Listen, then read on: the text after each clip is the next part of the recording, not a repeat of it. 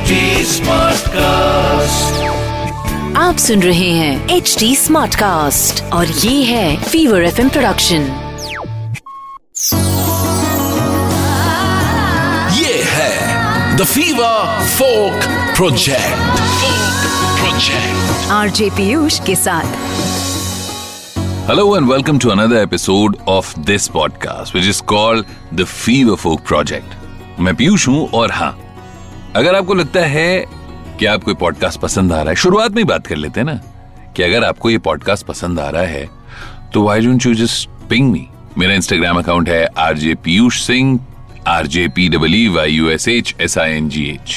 और अब इस पॉडकास्ट में क्या है, if you are tuning for the first time, Hindustan के अलग अलग हिस्सों, अलग अलग प्रांतों में जो भी कल्चर, जो भी म्यूजिक और जो भी डांस फॉर्म है जो फोक के अंदर आता है, वो सारी की सारी चीजें, वो कहानियां, वो रिचुअल्स, वो छोटी छोटी से लेकर बड़ी बड़ी बातें सारी की सारी इस पॉडकास्ट में आती हैं। तो आज के एपिसोड की शुरुआत हम एक कहानी से करते हैं। छत्तीसगढ़ के गनियारी गांव के पारदी नाम की एक ट्राइब में एक बच्ची अपने परिवार के साथ रहती थी। पड़ोस में ही उसकी नानी के चाचा रहा करते थे, जिनको वो नाना ही बुलाती थी। बचपन से ही थोड़ी अलग मिजाज की लड़की होने की वजह से उसे काफी डांट पड़ती। एक रोज ऐसे ही बारिश का मौसम था और वो छोटी बच्ची बारिश में खेलकर कीचड़ में सने हाथ पैर लेकर घर पहुंची। देखते ही माँ को गुस्सा आ गया। माँ ने कहा, हाथ पाँव धोकर आ, वरना आज भूखी ही सोएगी तू। बच्ची भागी भागी पास के ट्यूबवेल पर जाने लगी। तभी उसे नाना जी के गाने की आवाज आई। वो गीत उसे इतना पसंद आया कि वो बिना हाथ पांव धोए नाना जी की झोपड़ी में जा पहुंची और वहां पर नाना जी द्रौपदी चीरहरण की कहानी कह रहे थे। ये पहली बार था जब उस बच्ची को पंडवानी ने भीतर तक ऐसे छुआ कि उसके रोंगटे खड़े हो गए। अब आप समझिए। जी हां, आज हम जिस फोक फॉर्म की बात करने वाले हैं वो है पंडवानी, और जिस बच्चे की कहानी मैंने आपको सुनाई वो है पंडवानी को नई ऊंचाइयों तक ले जाने वाली तीजन बाई। पंडवानी यानी कि पांडवों की कहानी या पांडवों की कथा। ये फोक फॉर्म छत्तीसगढ़ के साथ साथ मध्य प्रदेश, उड़ीसा, यहां तक कि आंध्रा के कुछ हिस्सों में भी काफी पॉपुलर है। वैसे तो इस लोकगीत की कथाओं के नायक महाभारत के भीम रहे हैं, लेकिन पंडवानी को इंटरनेशनल लेवल तक ले जाकर तीजन बाई नायिका बन गई है। आज की पंडवानी तीजन बाई से जानी जाती है, इसीलिए उनकी कहानी सुनाना बहुत इंपॉर्टेंट है। तो पहली बार अपने नाना जी से पंडवानी सुनने के बाद तीजन बाई को रात भर नींद नहीं आई। दस साल से भी कम उम्र की तीजन के कान में बार बार द्रौपदी चीरहरण कौंधने लगा। और फिर अगले दिन से जब भी नाना जी के कमरे से गाने की आवाज आती तो वो छोटी सी तीजन भागकर दरवाजे के पास खड़ी हो जाती और चुपके चुपके पंडवानी सुनती। और एक दिन ऐसे ही बारिश में भीगते हुए जब वो सुनने लगी तो सर्दी से छींक आ गई। नाना जी आवाज सुनकर बाहर आए। तीजन से इस तरह से छुप करके सुनने की वजह पूछी तो उसने बताया कि पंडवानी अच्छी लगती है सुनने में। नाना जी ने पूछा, सीखना है? तीजन ने कहा, हां। अब नाना जी की हामी मिल गई और फिर हर रोज रात को खाना खाने के बाद वो नाना के यहां जाती और पंडवानी सीखती।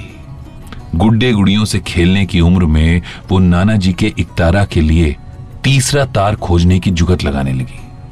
सोते जागते, उठते बैठते वो पंडवानी गुनगुनाती। एक दिन तीजन की मां को यह पता चला कि तीजन पंडवानी सीखने रिश्ते में उनके चाचा और तीजन के फेवरेट नाना के यहां जाती है।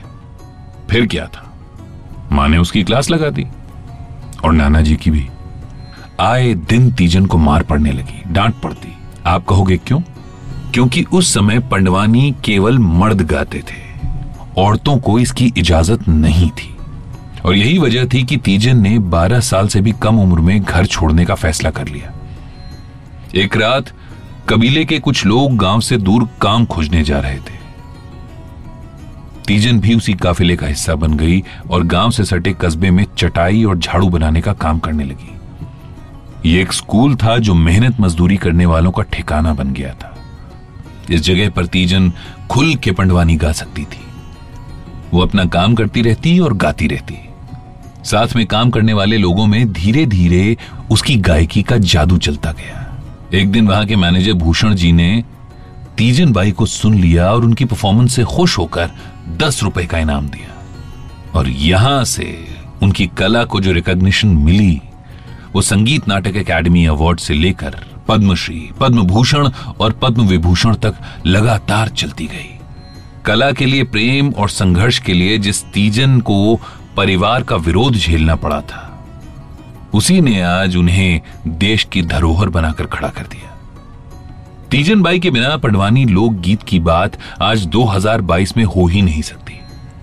उनकी सिंगिंग की खासियत यह है कि पूरी महाभारत उनकी जबान पर है, और उनके फैंस का यह मानना है कि लाइव परफॉर्मेंस के दौरान उनसे एक बार भी गलती नहीं हुई है आज तक। मतलब महाभारत की कहानी कहने में वो चूकती नहीं है। एक हाथ में एक तारा लेकर जिस तरह से वो गाती हैं, वो ऑडियंस को मेस्मराइज कर देता है। अब बात करते हैं पंडवानी के नायक यानी लीड कैरेक्टर भीम की। वैसे तो महाभारत एक ऐसी महागाथा है जिसे आप जिस भी कैरेक्टर के पक्ष से देखेंगे वही उस महान कथा का नायक लगता है, लेकिन छत्तीसगढ़ के लोकगीतों में भीम नायक रहे हैं। ओरिजिनल पंडवानी पांडवों के अज्ञातवास की कहानी है। छत्तीसगढ़ के कुछ हिस्सों में भीमसेन वर्षा देवता के रूप में पूजे जाते हैं। पंडवानी के भीम थोड़े अलग हैं। वो एक ऐसे कैरेक्टर हैं जिसमें महाभारत के भीम के कैरेक्टरिस्टिक्स के साथ साथ एक अलग और ऑपोजिट पर्सनालिटी भी थी, और महाभारत के इस वर्जन को रिसर्चर्स ने गोंडी महाभारत का नाम दिया है। पंडवानी में महाभारत की मां कुंती कटमा बन जाती हैं। हस्तिनापुर हासना नगरी है, कौरव कांवर कहे जाते हैं, और पंडवानी के हिसाब से कौरव सौ नहीं बल्कि इक्कीस भाई हैं। ये फोक फॉर्म छत्तीसगढ़ एरिया के प्रधान आदिवासी समुदाय की वसीयत का हिस्सा हुआ करते थे। लोकगीत की इस परंपरा को गोंडों के वंशजों ने सदियों से सजो के रखा था। बाद में और जनजातियों में भी पंडवानी पॉपुलर होती चली गई। इसे एक तीन तार वाले तंबूरे और करताल के साथ गाया जाता है। इसमें तंबूरा बहुत इंपॉर्टेंट है। परफॉर्मर जब किसी कैरेक्टर को इनैक्ट करता है तो कभी ये भीम की गदा बन जाती है और कभी अर्जुन का गांडीव धनुष। अब स्टेज पर को परफॉर्मर्स मंजीरा और तबला वगैरह भी यूज कर लेते हैं। कंप्लीट पंडवानी परफॉर्मेंस में अठारह दिन लगते हैं, या कह लें कि अठारह शामें। लेकिन इस वीकेंड लाइफ के दौर में पंडवानी को भी थोड़ा बदलना पड़ा है। अब समय की कमी की वजह से महाकाव्य महाभारत के कुछ इंपॉर्टेंट इंसिडेंट्स को ही लिया जाता है। पंडवानी मेनली छत्तीसगढ़ी संस्करण की दो किस्में हैं, कापालिक और वेदामती। कापालिक महाभारत की कहानी को लोकल लैंग्वेज में प्रस्तुत करता है और वेदमती क्लासिक होता था। पौराणिक पंडवानी के एक्सपोनेंट झाड़ू राम देवांगन ने कापालिक संस्करण के विरोध में वेदमती संस्करण की शुरुआत की थी, लेकिन पंडवानी के कापालिक फॉर्म ने लोकल टच की वजह से लोकलाइट्स का मन मोह लिया। तीजन बाई के अलावा रितु वर्मा और अब प्रभा यादव जैसे कलाकारों ने इसे आगे बढ़ाने में इंपॉर्टेंट रोल प्ले किया है। और परफॉर्मेंस के दौरान महिलाएं एक अलग शैली में साड़ी पहनती हैं जिसे कचोरा कहते हैं। छत्तीसगढ़ की शादियों में जो ऑर्नामेंट्स पहने जाते हैं, पंडवानी सिंगर्स वही पहनकर स्टेज पर परफॉर्म करते हैं। माना जाता है कि छत्तीसगढ़ एरिया के आदिवासियों ने मूल महाभारत की कथाओं को पंडवानी के जरिए जिंदा रखा है, जो कि आजकल टीवी सीरियल की महाभारत से काफी अलग है। आसान नहीं है महाभारत जैसे एपिक को बाय हार्ट सीखना और उसे पीढ़ी दर पीढ़ी ठीक वैसे ही सिखाते जाना।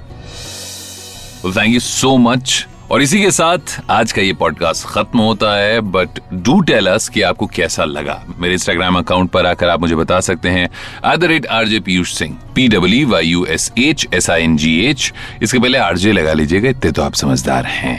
So till next episode and next folk form, take good care of yourself.